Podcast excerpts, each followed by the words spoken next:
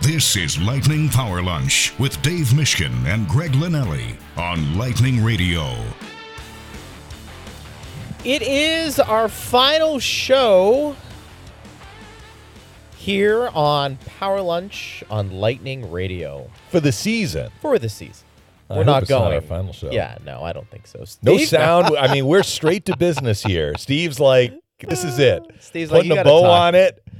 He just guys- had the the bumper and straight to us. He said enough of the shenanigans. Get right to our guest, the Hall of Famer, Phil Esposito. What what a way to end the year outside of a Stanley Cup than with Phil. And it's always good to talk hockey with him. He uh, joins us here. If people want to respond and get on Twitter, hit us up there at Bolts Radio. Phil, it's, it's great to be with you. Thanks for coming on. And now you got all this time on your hands. What are you going to do? Oh, don't worry. I got lots to do, but this is this is cool. This is cool to be on again like this uh, because for the first time in how many, I don't know how many years. What is it? Four years, maybe five years. Where Yeah. we're not, uh, you know, going on, and at least till sometime in the middle of May or whatever.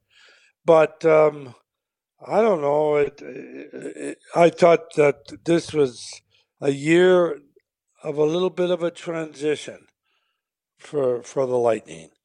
Uh, and when I say that, I'm I'm talking about it finally caught up to them of all the games that they have played in a short period of time, especially during the pandemic and and the lockdown and all that other stuff. And uh, it was hard on these guys. They looked tired, and I thought they played better in Toronto anyway. But that's another story. Puck luck. Remember, David? I said puck luck. Yeah, and I, always noticed thought that. I've noticed in this second round series, all of a sudden the puck luck started to go the other way a little bit, and Toronto's exactly down a 0-2. little bit. Isn't that funny Like- how it works? Well, Phil, let me ask you about the series because I think everybody was wondering if the Lightning would be able to flip the switch from, let's be honest, a, a pretty blase finish to the regular season. Right. And it's clear that they were able to do it. Greg and I were impressed with how much they were able to improve their play, even more maybe than we expected in the first round. What did you make of how well they played in the first round? Were you surprised based on what we had seen down the stretch run in the regular season? Well, first off, I, along with you guys, was were really impressed that they were able to turn it on like they did. I, I didn't think it was possible. As an ex-player, I never thought that you could do that. I always thought you had to get on a roll in the playoffs. But I thought they they turned it on. They played great hockey. They really did. They just did not get the puck luck. I keep saying that. They didn't not get that. They didn't get the breaks, and sometimes that happens. And when that happens, you just take it and say, "Okay, let's look at the tapes and all that." And you say, "Wow, we played pretty well there. We did. We did okay. We played well here. We played well there." And they get a break here, a break there. And there's no doubt in my mind, and this is not sour grapes. I don't care whether people think it is or not. It's not sour grapes. That third game, we got rooked by the officials. And that was the worst officiated game I had seen in the last 10, 15 years. If I could remember past that, I probably saw some bad ones then too. And that's all I know as the supervisor. I got to talk to him, and he just said, "Okay, Phil. Okay, they had a bad game, a real bad game." And if you notice, they never worked another game in the playoffs. All of it, never worked another game, and uh, it's too bad. It really is because I think it changed the whole outcome of that series, that third game, because we would have been up four two. And I'm talking about the, the he blew the whistle and point scored. Just wrong, totally wrong. And but what are you going to do? You know, he made the mistake. My old buddy. And I just thought that that really was a game changer during the whole thing because uh, you go to overtime and lose three in a row in overtime. And I hear them say on TV, boy, the Leafs dominated. They didn't dominate anything. They really didn't. You win three games in overtime, you had to be puck luck. No doubt about it. I wanted to ask you about Brayden Point. Do you think he's their most important forward, Phil? Ah, well, there was no doubt. I thought he was hurting. Both David and I up up in the booth, we we thought he wasn't uh, a hundred percent. He didn't have that breakaway speed that he usually has. He's a very important part of this team. There's no doubt about it. And uh, uh there are a couple other guys that I didn't think had very good series at all. I thought uh, Cooch did not have a good series. I thought he played very well in the first game. I remember walking back with you, David, to the hotel saying, I never saw Kucher, Kucherov try so hard and work so hard. And, and that was it. He didn't do much the rest of the series. And um, if I if I ever get to, to sit and talk with John again, Cooper, which I'm sure I will, or any of those coaches. And Dave knew, you know me with this line changing. And I watched the other games. You see how fast, the, especially Seattle guys, they go to that bench and so do the Florida guys, as hard as they can go. Our guys do not. We change slow. And when you change slow, you give the opposition a, a chance. I don't care if it's a second or two seconds. That's a chance for them to score. And I just think it's wrong. That was a pet peeve of mine as a player. And it's a pet peeve of mine uh, when I was coaching and managing. And now it's a pet peeve of mine as a broadcaster. I think a lot of people have looked at the Lightning's run over these last eight, nine years. They've been to four finals. They've won two. They've been to a couple of other conference finals, and now they lose in the first round. And, and people might be inclined from the outside looking in to say, well, their window is starting to close. Personally, Greg and I don't feel that way based on the no, ages of a lot of their players. Yeah, but I was going to ask you, what do you think about that, given that most of their core is still, you know, the, the players are still in their 20s? Yeah, I don't I don't agree with that at all. As a matter of fact, I think they they found something with Raddysh and Perbix, Perbix that I didn't think they knew they had. Well, maybe they felt it, but they weren't sure. But they certainly found that. And um, I and the other thing for me is you got to identify who you really like your top four centermen. I, have I've said this all along to you, David, privately. I think you get your top four centermen. Who the heck are they? If we can say, let's say right now, okay, Point, Stamkos, Cirelli, and Paul. You have those four guys at center with your goaltender and your three best defensemen, whoever they are. Is it uh, Hedman and Sergachev, and who's the other one? Cernak, unfortunately, has had some terrible injuries uh, with the concussions. He's had some problems, but he would probably be the third, I think, in my mind. So now you've got a pretty good. Now, then you go to your left wingers. Who would you be your number one left winger? Would it be Hagel? Seems to me he's certainly played well played well and he's under contract. So that now you go to the other side. What what is going to happen with Alex Killorn? He had a great year. He was great in the playoffs, but he's going to be an unrestricted.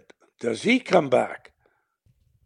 I mean, there's going to be some questions, but they keep putting Stamkos at the wing, and I personally, you know how I feel about that, David. I don't agree with it. I don't agree with it at all. I think that He's a centerman through and through, and that's where he should be. Phil Esposito joins us here on Power Lunch on Lightning Radio. Phil, what happened to Nick Paul, and did his recent slump put maybe a little seed of doubt in your mind in terms of what type of player he'll eventually be for the Lightning? I don't think anyone ever expected him to be the offensive player that he was when he got here last year with the playoffs and stuff. I thought I was I I was shocked that he contributed that much offense. I always thought that he was going to be a, a real good defense player that would contribute between 18 and 25 goals a year and do a real good job on the defensive part of it. But he got into this mode of doing the same thing a lot of guys are doing passing when you should have a shot. When, and uh, now, I say that in all due respect to the players because everybody blocks shots, so you can't hesitate. So if you just hesitate a little bit to look for a guy to pass to, you're going to get the shot blocked or the angle is going to be changed or something like that. So, I mean, you got to make up your mind that the first thing you do is, you know, you get in a position wherever that position is in your mind where you should be. You got to think shoot first. And I don't think that our team has that shooting mentality. I don't believe it has, and and which is the new theory of every every team. If you look at the playoffs now, the one team that shoots a lot, I think, are the Panthers, and so does Carolina. They shoot the puck at the net a lot. Whether it goes in or not, it doesn't matter. They shoot it at the net, try to get it on the net. A lot of rebounds are going. Those those tip ins where instead of slapping the puck like a maniac from uh, the point, just risking it so that you have a chance to tip it in. I mean, uh, you anybody see that Pavelski game the other night? Pavelski when he tipped in those shots. I mean, that's that's incredible stuff, man. That is really good stuff. I had coordination. And I think that's a lot has to do with the quickness of the release of the guy shooting it from the point. Phil, you mentioned Darren Raddysh a couple of minutes ago. What did yeah. he show you in this series? A series in which he played in some games over 30 minutes a night, paired with Sergachev after Cernak got hurt. They were seeing a lot of Auston Matthews. And how impressed were you that in that moment he was able to play as well as he did? Very. I thought he got better. When when he first got here, uh, he was he was okay, but he was unsure. As the season progressed, he got better and better and better. And in the playoffs, I thought he was terrific. I really did. I thought he played well, well, uh, more better than I thought he could. Let me put it that way, because I had just seen him in training camps, right, and stuff. But I was very impressed with that man. What is he, 25, Dave? He's a little older because he spent some time in the minors, and maybe he sure. needed that time, but he's 27. Oh, he's 27. They have him under contract so, for next year, though, at a oh, very team friendly number. That's that's good. I mean, uh, there's a few guys that are going to be under contract at a pretty good number for the team.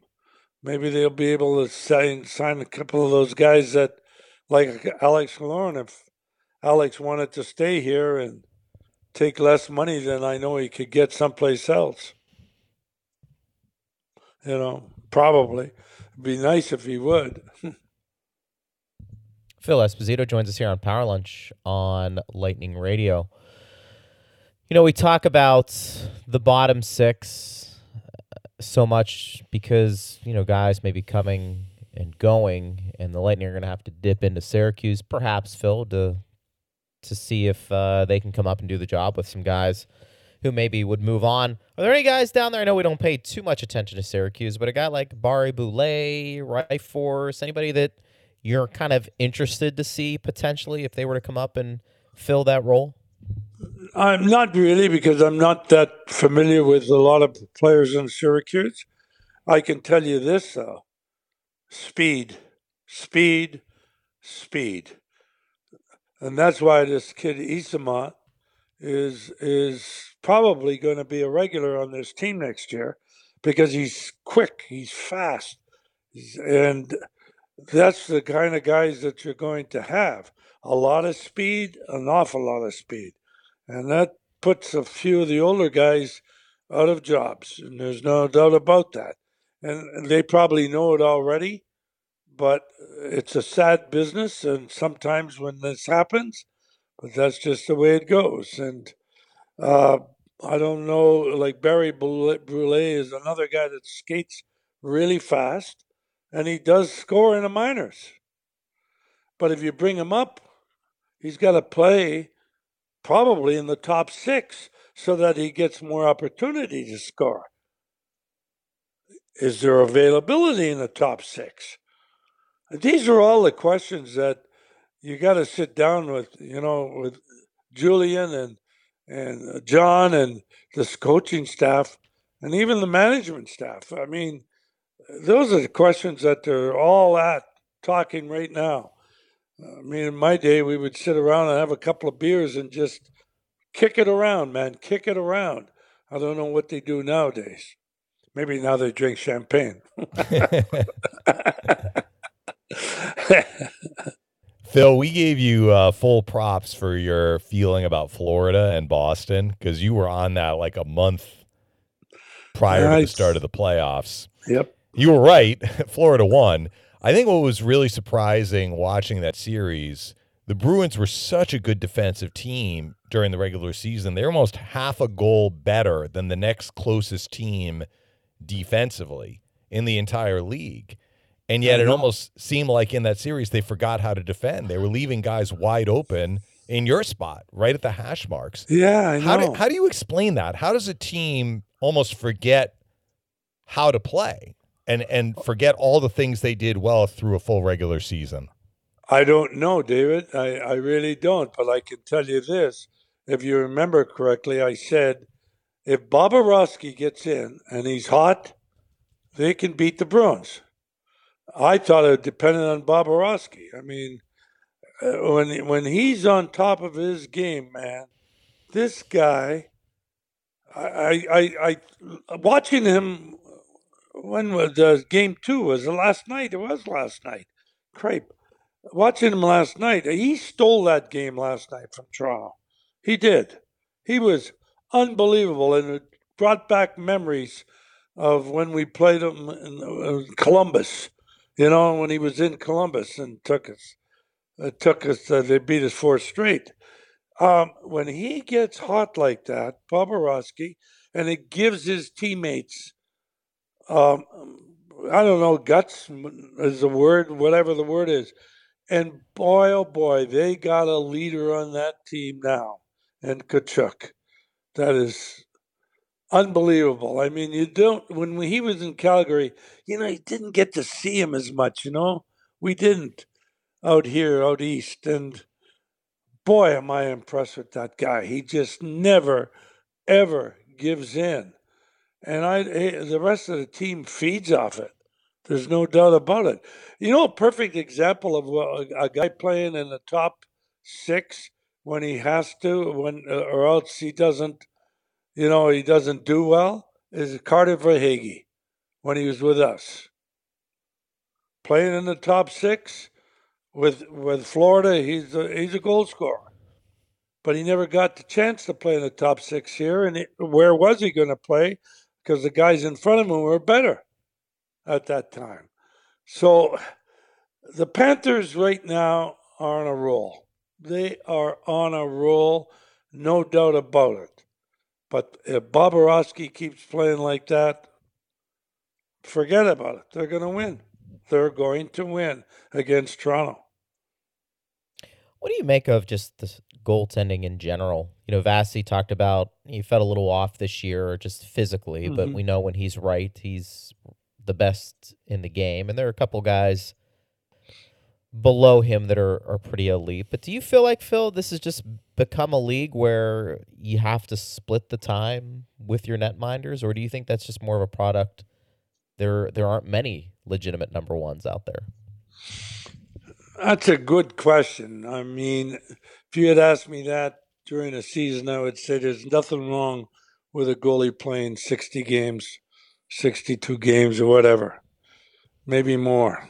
But it it it unfortunately the more people talk about it to the goalies and the more people talk about it in the press and what have you you tend to believe things you tend to believe well maybe maybe i i do need a rest maybe uh, you know maybe i am going to be tired uh, gee that's what they keep saying you know and I it happened years ago too, by the way. It happened in the 70s, the same thing.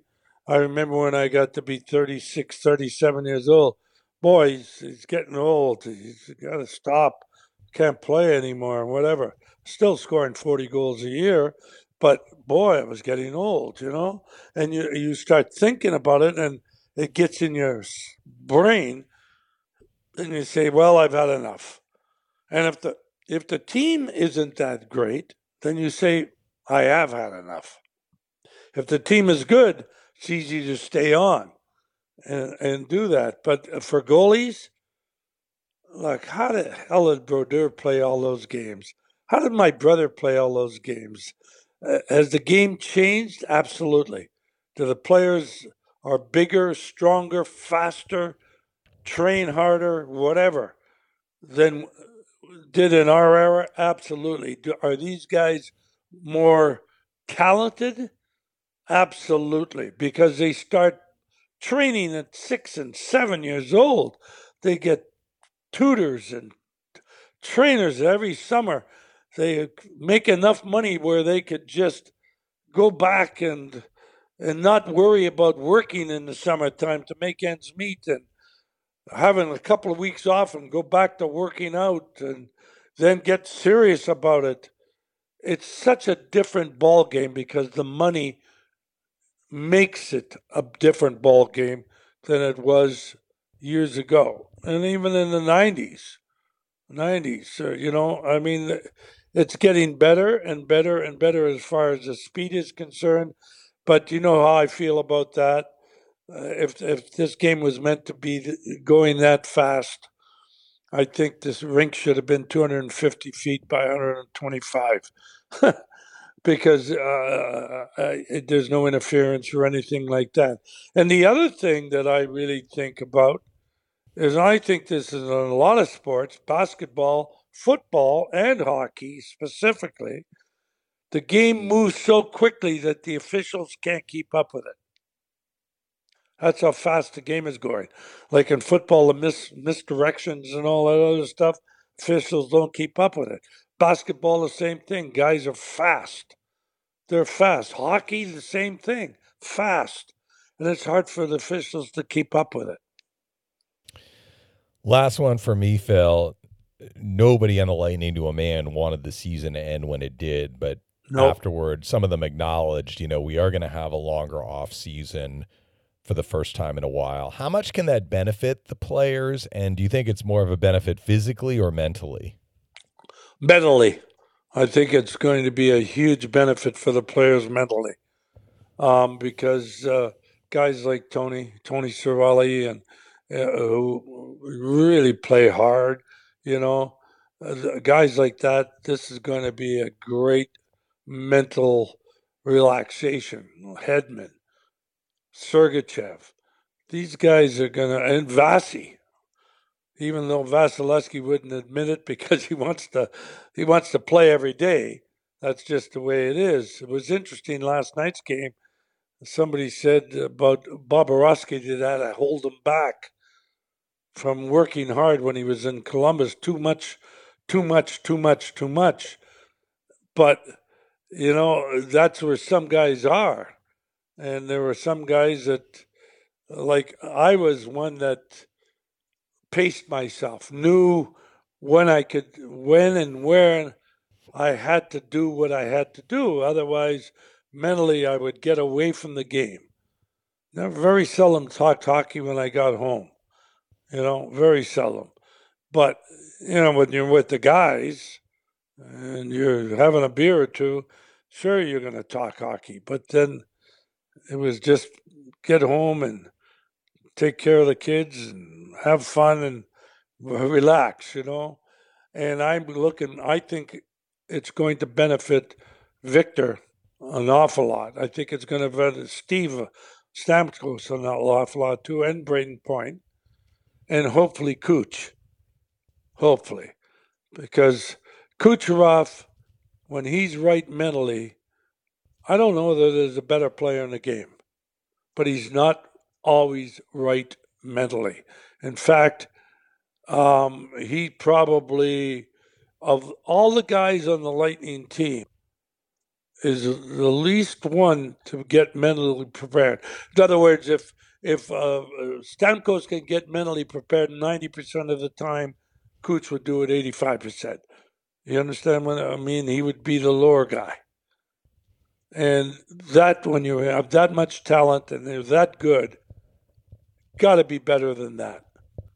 And he's got to want to win again. And I think he does. But he's got to show it. Phil, last question uh, on my end. When you take a look at the, the NHL as a whole, all the parity, all the young players, uh, when you take a look at the, the whole situation, is it uh, you feel like the game's in a, a pretty good spot, all things considered? Well, yeah. I mean, uh, I do. I think that the game is in a terrific spot as far as revenue is concerned, certainly. Um, I think that the league has done a magnificent job on that side of it, the business side of it.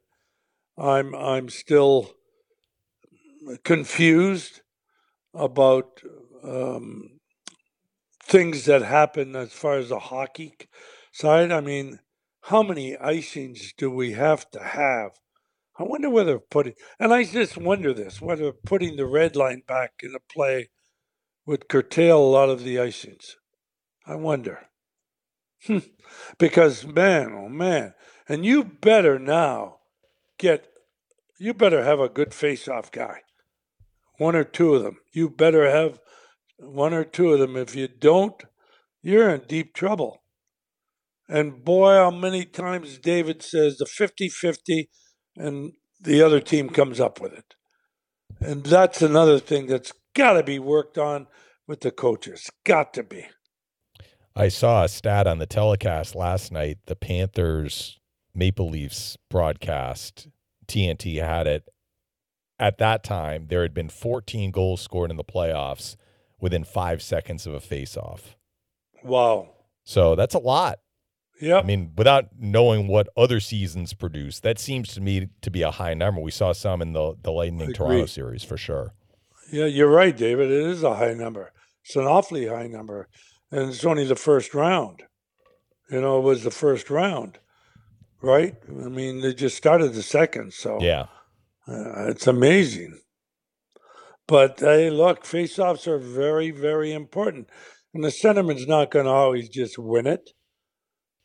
He's got to have uh, he's got to have help. He's got to have help nowadays because a lot of times there's the 50-50, as you say. We lose an awful lot of 50-50s.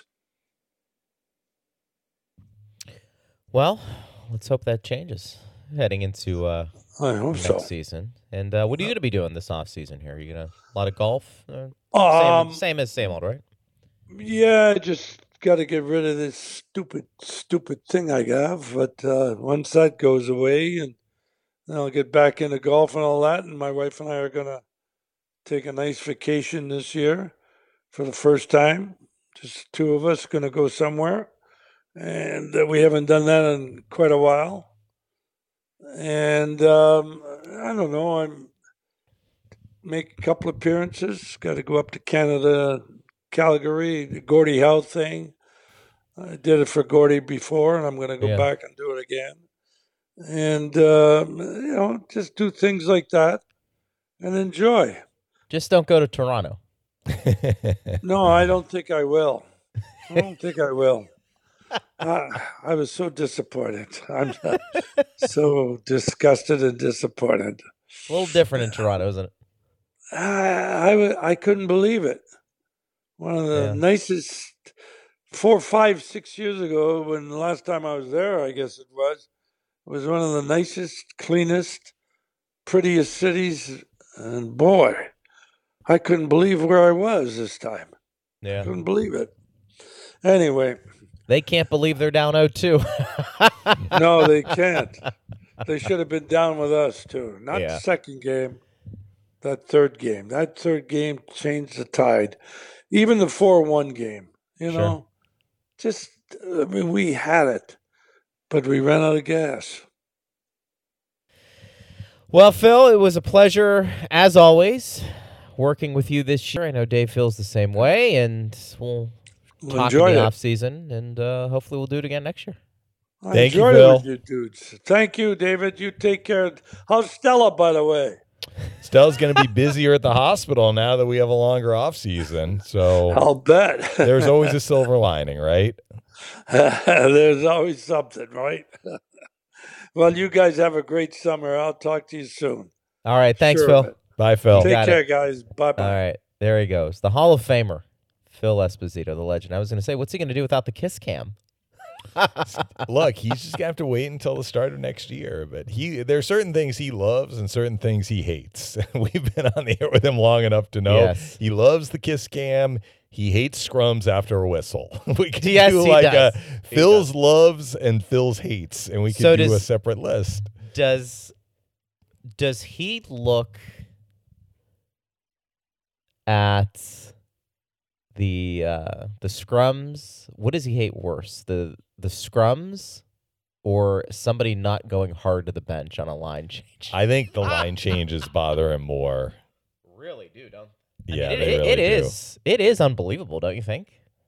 there were a few times in this series, and Phil Phil is the king of the uh, impromptu exclamation during flow of play. Yes. and that's what we love about him. But there were a few times where he was yelling, "Get to the bench! Get to the bench!" David, look how slowly they're going to the bench. you know what? Everybody does it though. I don't well, see too many according guys. to Phil, that's not true because he was saying Seattle doesn't, and he knows Florida doesn't.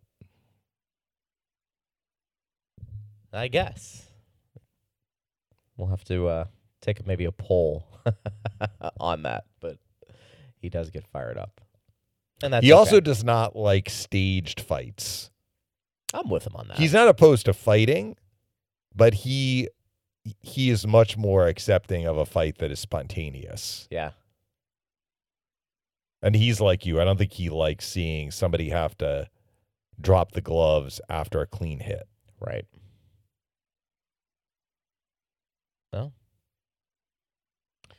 When he talked about putting the red line back in, Uh-huh. and we may have some fans who don't remember when the red line, I mean, it's not like the red line doesn't exist. It's right there on the ice. Sure. So, what does he mean? One of the rule changes after the 04 05 miss season to bring about more offense, they took away a rule that had been in place, which was called the two line offside pass. So, a pass inside your own defensive zone that went across your defensive blue line and the red line to a teammate was illegal. So in other words, you had to you had to make a pass to your side of the red line or get it out to the neutral zone, like carry it out to the neutral zone, and then you could pass it across the red line. The reason they took that rule out was to create more like stretch passes, breakaways. And what Phil is saying, and he's right, once you open the door for more stretch passes, like a sp- stretch pass can be like a bomb in football, right? Like it may be incomplete. And if the pass misses, it's going to be an icing. It's going to go down the ice. So he was wondering if they put the the red line back in, essentially, brought back the two line offside pass, right. teams would have to basically work their way up the ice like building blocks, right? So you're not going to try those longer passes as much and therefore it should reduce the number of icings. It would also reduce the number of breakaways Correct. if we're being perfectly honest about it. It would. So See, I've always, and I've told this to Phil, and he liked the idea a couple years ago. I'd like to limit the number of icings in a period, three or five, and if you go over that, then you're pen- you get a penalty. You're on the penalty kill. So early in the period, you ice the puck several times, you put yourself at risk in that period. Mm-hmm. You know, and it eliminates. You're, you're going to reduce the numbers. You know, I don't, I don't know what the good number would be, whether it's three, four, five, whatever. But you know, every period you get so many. Once you go over that, you got to put you know two minutes in the box. The spirit of the rule of icing is basically to to not let a team get away with this when they try, which is you're under heavy pressure in your own zone. You just want to get the puck out. Mm-hmm. And you know what they're saying is if you just fling it down the ice, you're not shorthanded. You can do it when you're shorthanded. Right. But if you're just looking to alleviate pressure rather than making a play to get out of trouble and fire it down the ice, you're not out of trouble. We're putting the face up back in your own end. And then they added more severe ramifications, starting with you can't change players, you used to be mm-hmm. able to change, and you can't call timeout. So your tired guys have to hang in there. That's the spirit of the rule. That's why icing is a rule. But what we've seen is a lot of quote unquote unforced icings. It's not that the team is tired, they're just missing on an outlet. I think that's what Phil was talking about. Mm-hmm. And I guess, like, if you hit your limit, right, and you're under duress and you ice the puck under your rule suggestion, Steve, then that would be a penalty on top of the face off and not being able to change players and and all of that, which would be very very tough. But it would it would serve as a cautionary tale to make sure that if you're icing the puck, make them count, right? Like don't don't have a missed pass go for an icing. Yep. We're going to solve all the problems right here. Why wouldn't we? Yeah, it wasn't that that uh, be the commissioner for a day or Be the commissioner. We'll bring that up at the broadcast meetings this fall. Uh, those are always fun, aren't they? How many new rules do you think will be im- implemented? uh, Well, last year there was there was only one, but we saw it. It was that we actually saw this. It was that the officials can reduce a potential major to nothing. They were talking more about high stick, but we saw it in the series with Morgan Rielly. And look, I understand it. Like if if you see on replay that the high stick wasn't actually a penalty, like it was friendly fire basically, or the player's own stick, or his teammate's stick that clipped him, you should be able to reduce it to zero. But again, as you have said, Greg, once you once you start going down the replay rabbit hole, like what else are you going to review? We've had fans write in like, why aren't other things reviewable? Somebody had mentioned high sticking. High sticking actually is reviewable for like a two or a four, even if it's not a major. I think I might have misspoke earlier. That's one that that they can look at, but all the other penalties, just like a regular tripping minor, that's not reviewable. that is So it gets complicated, you know, when you start adding these different wrinkles to it. yeah. But that was the only rule change last year. We may see others this year. Usually in reaction to something that happens often when the stakes are very high. Like they they had a more severe standard. This wasn't a rule change, but it was a stricter enforcement of the cross check when Mayfield cross checked Kucherov in the ribs in 2021. That is true. Very true. Very true. Speaking of cross checking, that was one thing Sam Bennett did in the game last night. He to Bunting did. of all people, and he got fined. And he got a penalty in the game. Yep. But I think Maple Leafs Nation would like Bennett to be suspended for one of the things that he did last night. He he dragged down Knies after he finished his check hard on Knies, and Knies left the game and didn't. Well, he finished the period, but he didn't play the rest of the game. So I think the Toronto faithful were upset What that you- Knies was taken out by Bennett on that play. He's a bull, no doubt. I mean, He plays a hard game. I mean, really we've seen that from him. really hard game. What do you make of that series, partner? Are you surprised by anything we've seen there? Well, so last night, and I will say this because I've been consistent in saying Toronto has not played well in the playoffs. Toronto played well last night. I mean, they had a couple of lapses early in the second period that that cost them dearly. A two-one lead became a three-two deficit. But if we're just looking at which team was able to drive play last night, it was Toronto. And Phil's right. Bobrovsky stole the game. So here's the thing if you're Toronto, they got away with it in the Lightning series because they made plays and they got timely saves. But if you are consistently getting outplayed, you're going to have a hard time winning over a sustained period of time. They got outplayed in game one and they lost. So they pushed back hard in game two and they kind of got goalied. I mean, it wasn't only that, they had some costly mistakes that ended up in their net as well. Nylander, Nylander was all over kind of the the narrative last night because he had a costly neutral zone turnover on the goal that tied it at two early first shift of the second period. But I tell you what, Greg, he was the most dangerous player on the ice last night. If you watch the game, every time he was on the ice, he was generating a chance, often for himself. Sometimes he was setting up a teammate, and Bobrovsky stopped him time and time and time again. So we'll see if Toronto can kind of pick up in game three the way they played in game two. But the other part of the narrative, Greg, which Paul Maurice pointed out, for Florida, that was the Panthers' uh, fifth game in nine days.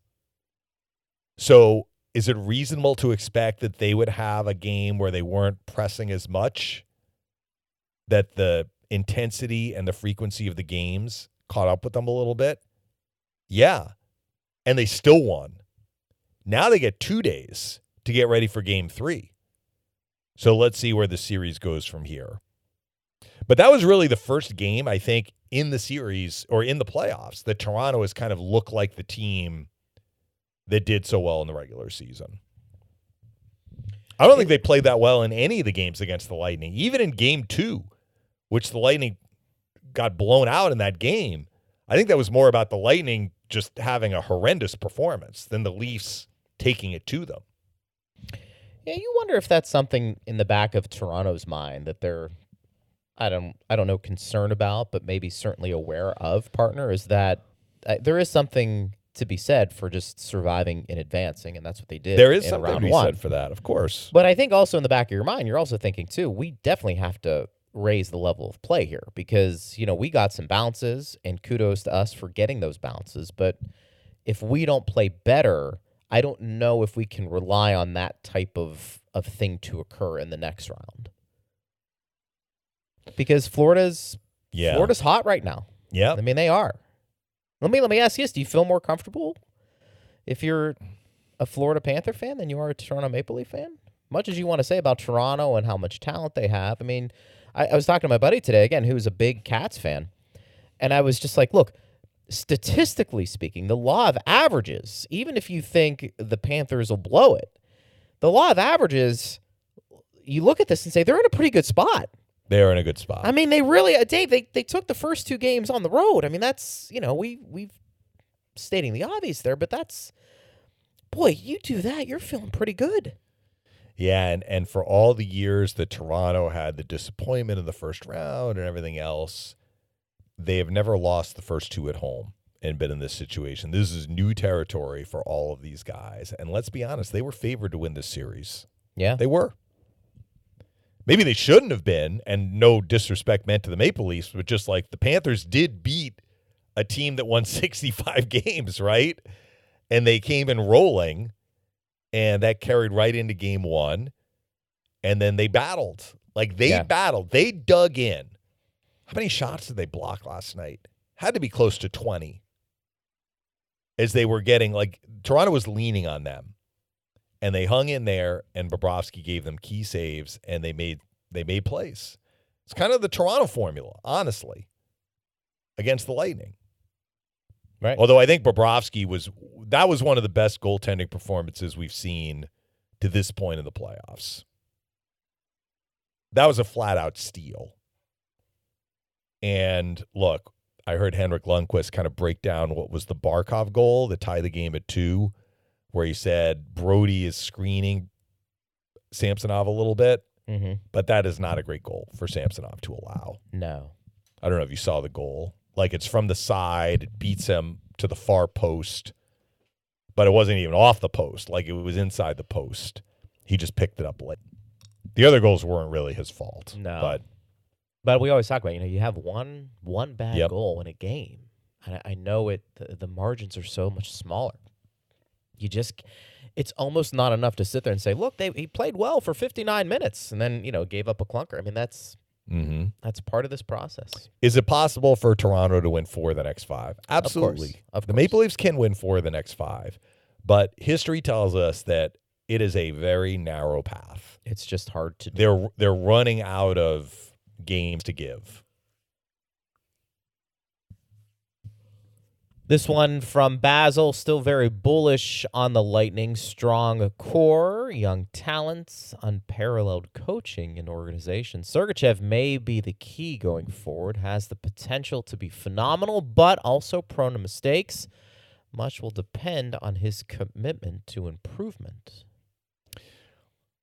On yesterday's show, we played back the player sound from the exit interview day and Jon Cooper. And so we heard from Sergachev and Cooper being asked about Sergachev.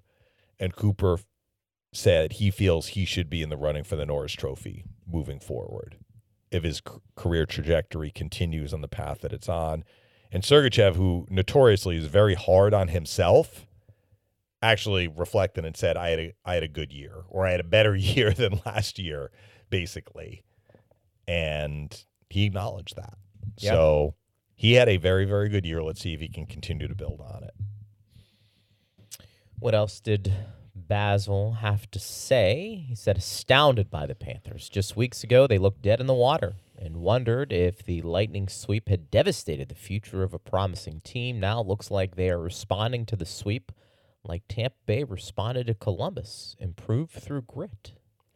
So Bill Zito made a concerted effort to make them harder to play against in certainly the the acquisition of Tkachuk, but even adding a guy like Nick Cousins, like they added some sandpaper to their roster. And that can really help you in the playoffs. It's not always going to help you in the regular season though, where the game is is less of kind of a grinded out sort of game. And also they took some time to kind of get these pieces fit into place. But they fit the pieces into place coming out of the All Star break, and their team did very well over the final two months or whatever the regular season. And once they got into the playoffs, look, they could have lost to the Bruins. I mean, we mentioned the Bruins had leads in the third period of game six and seven, and and the Panthers easily could have lost either one of those games, and they were in overtime in game five. So they won the close games in games five, six, and seven. They needed a sixth attacker goal in game seven to get the game tied. But it is no question to me that their team is built to do well in the playoffs based on some of the sandpaper that they have combined with the skill that they have. They're going to make the opponent earn it, right? I think so. I think so. Absolutely. We'll see if it uh, holds up that way for sure. But it's it's been fun to watch that series. Al says since Cernak has been a lightning, he's missed close to 100 games. Should this be a red flag, especially with the big raise he's getting and the tight cap space? Are there other options? Not suggesting anything. Your thoughts? Well, so most of that time missed, Al, is related to him blocking shots. You've talked about this, Greg. You, I, you know like, what? I, I would it be I'm okay for Cernak to get out of the way of a few Well, I do. I do because he doesn't help you if he's not in the lineup. And I understand blocking shots is part of today's game. It is. But if you've got all that equipment and you still are missing games because you were blocking shots, do you have to ask yourself the question, especially in the regular season, where we see teams change how they play from regular season to postseason? I know it's not how he's wired, and that's going to be the response. But would you rather have Cernak playing in the playoffs? And I know this is different circumstances, but I'm talking about if you were to miss a game in the playoffs, blocking a shot, you can take that, swallow that a little bit more than game 25 that's relatively meaningless. It's hard for these guys to separate. I know. I know. And I'll just say this. one reason why we said the Lightning missed Cernak so much in the series is they missed a guy who was blocking some of those shots. They were finding their way through traffic and either to Maple Leaf sticks for tips or just getting past a screen Vasilevskiy. So what Cernak brings is very valuable, and, and he and McDonagh blocked a lot of shots together. It's one reason why they were such an effective pair during the time that that they were teammates and partners. But here's what I'll say to this. I don't know if I can give you a spe- specific example right now off the top of my head. I'm sure maybe when we're talking about a Dave, we can. But throughout the course of the NHL, would you agree that certain guys who played a certain way when they came up changed for whatever reason, whether to stay in the league, stay on the ice, had a different role, they changed the way they played to accommodate themselves and their team to last longer, to be more effective. We've seen examples of that throughout the history of the NHL. You know, a guy who comes up maybe as a as a fighter uh, realizes maybe that's not what I need because I can also play. So maybe I pick and choose a little bit more when I drop the gloves. Or maybe it's a guy, could be even be later in his career when things start to slow down. Hey, I had to transform my game. I have to become a face-off specialist more than a top six forward.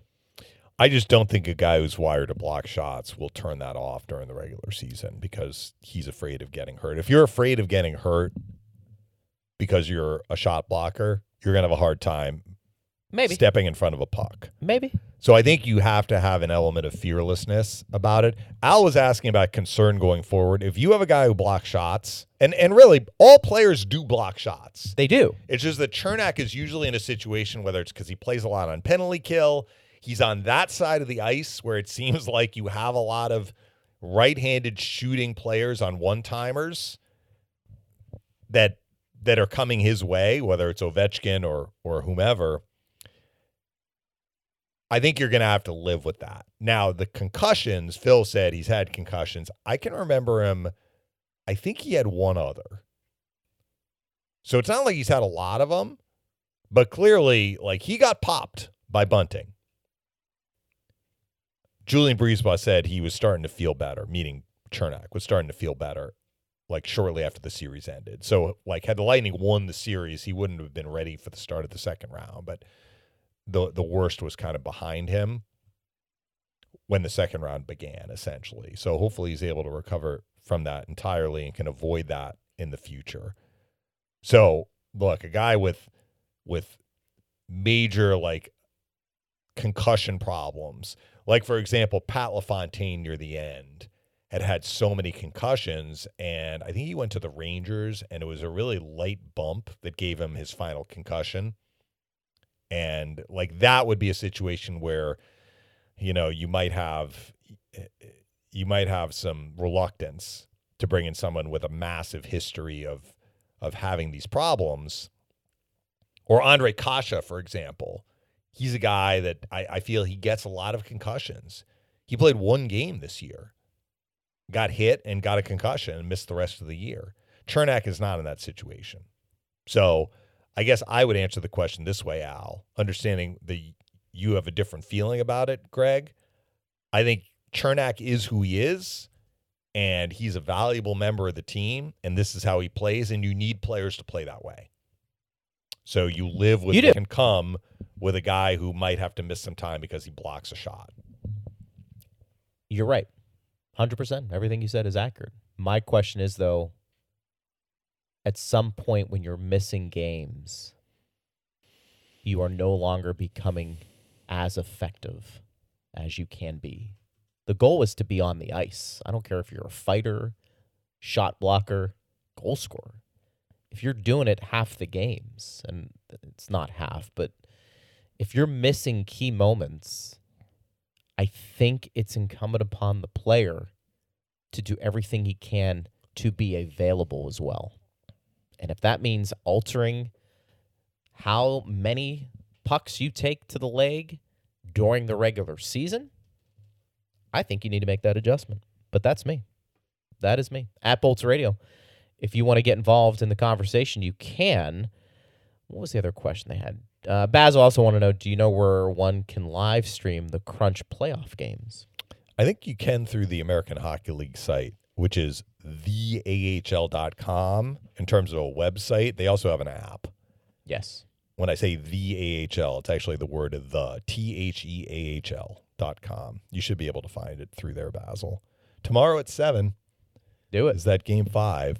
So hopefully the crunch can can win that game and advance to the second round. Speaking of the playoffs, Greg, I mean we've got eight teams left in the NHL playoffs. Is there a team that, that you feel maybe is the front runner at this point? I don't know. I, I don't feel great hard to about predict, any of right? these teams. I don't feel great about anybody, really. I think everybody's got, you know, some flaws. You know, you could. I mean, could you make the argument? You know, Florida the way they're playing right now. I, I let me let me back up by saying this. Out of the teams remaining in the East, I like Carolina the most. I don't know Even with their ch- injuries. even with their injuries, because I think they play a style, you know, where it's just constant go, go, go, go. And, you know, the question is, will they get enough goaltending? We've had that Yeah. discussion before. But I like Carolina the most, but I'm I'm starting to think maybe the Panthers, if they continue this surge, they would uh, if they get past Toronto, that would be a hell of a series. I will mention a team, and look, they are not even up in their series, so they may lose this round. But I'm very intrigued by Dallas.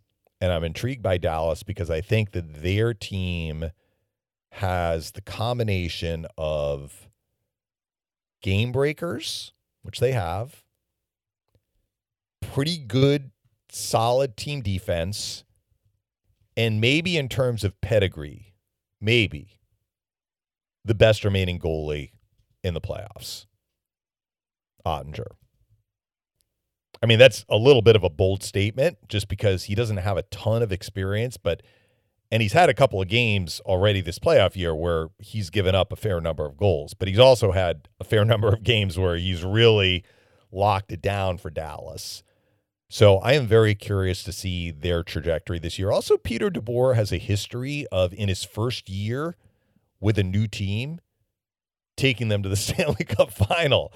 He did it with New Jersey in 2012. He did it with San Jose in 2016. Both those teams lost in the final. But clearly he comes in and gives the the team that he is joining kind of a burst. And Dallas took uh, their team from last year that was really good defensively and had one line.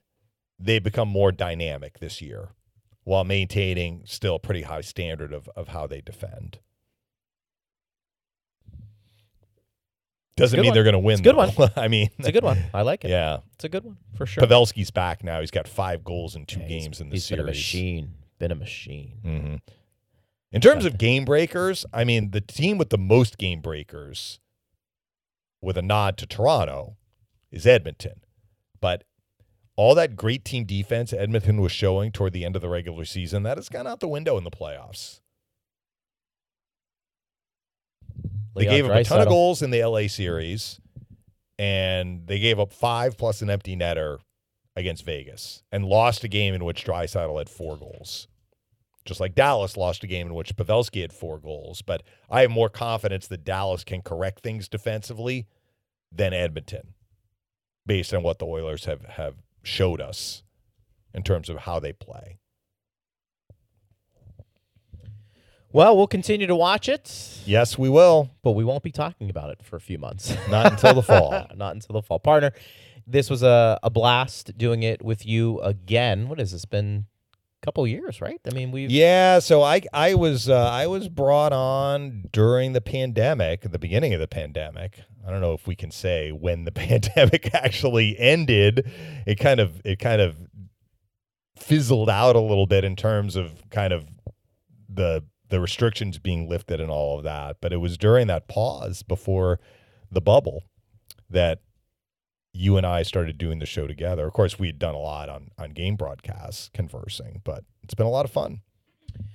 I enjoy. We've had it. a lot of deep runs since we've had the show together. We've had some good hockey talk. Yeah, and like this is say. the one year that we have an earlier off season, but that's the way that's the way it goes sometimes. Well, partner, I appreciate you. I appreciate Steve Versnick, and I appreciate everybody who listened to us and all of our guests. We thank you from the bottom of our hearts. I am Greg Linnelli. You've been listening to Power Lunch right here on Lightning Radio.